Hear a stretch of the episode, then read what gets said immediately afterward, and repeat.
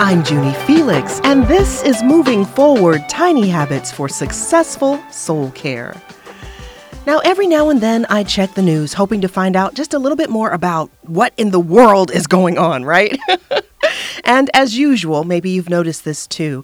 I hear a lot of speculations and predictions, and then conversations about the speculations and predictions, and just plenty of reminders of the fact that a lot of what we what we are experiencing as human beings on planet Earth, it's about accepting the reality of the unknown.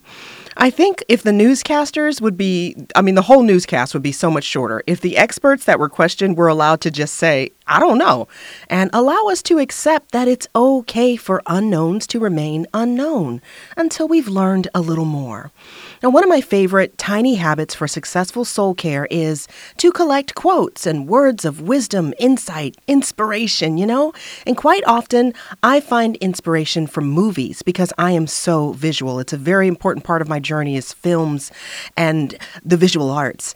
As I was thinking about these mysteries of the unknown after watching the news, it reminded me of one of my favorite quotes from the sci fi space travel movie Interstellar. Do you remember that one? It was 2014, so I guess it's a classic now.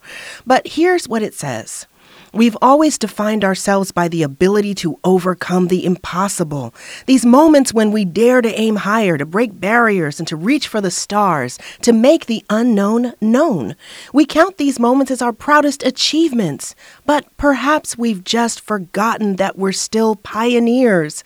We've barely just begun, and our greatest accomplishments can't be behind us because our destiny lies above us. Now, this quote reminds me so much of a scripture that's found in the Old Testament book of Ecclesiastes. In the third chapter, it reads God has put eternity in your heart and my heart, except that no one can find out the work that God does from beginning to end.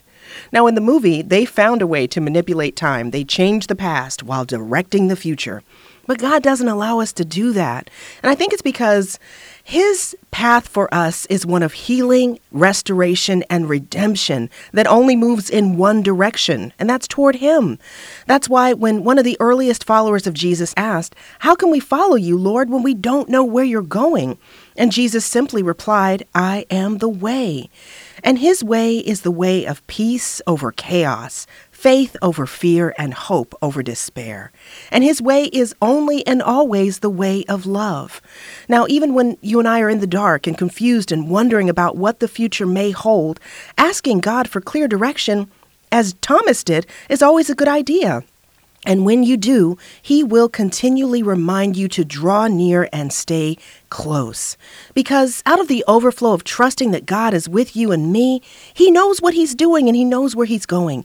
Even when we're facing uncertainty about what in the world is going on, we can respond out of the overflow of His love, no matter how tiny that loving response may be. And I, I just, I love the way that kindness is a tiny form. L- kindness is love in tiny form, and it really makes all the difference when there are so many who are anxious about what the future might hold.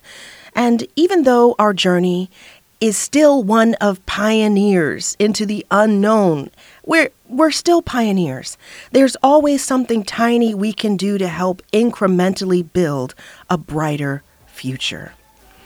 Thanks so much for listening today. For more quotes, scriptures, insights about the future, and the mysteries of the unknown, stop by my website. It's juniefelix.com.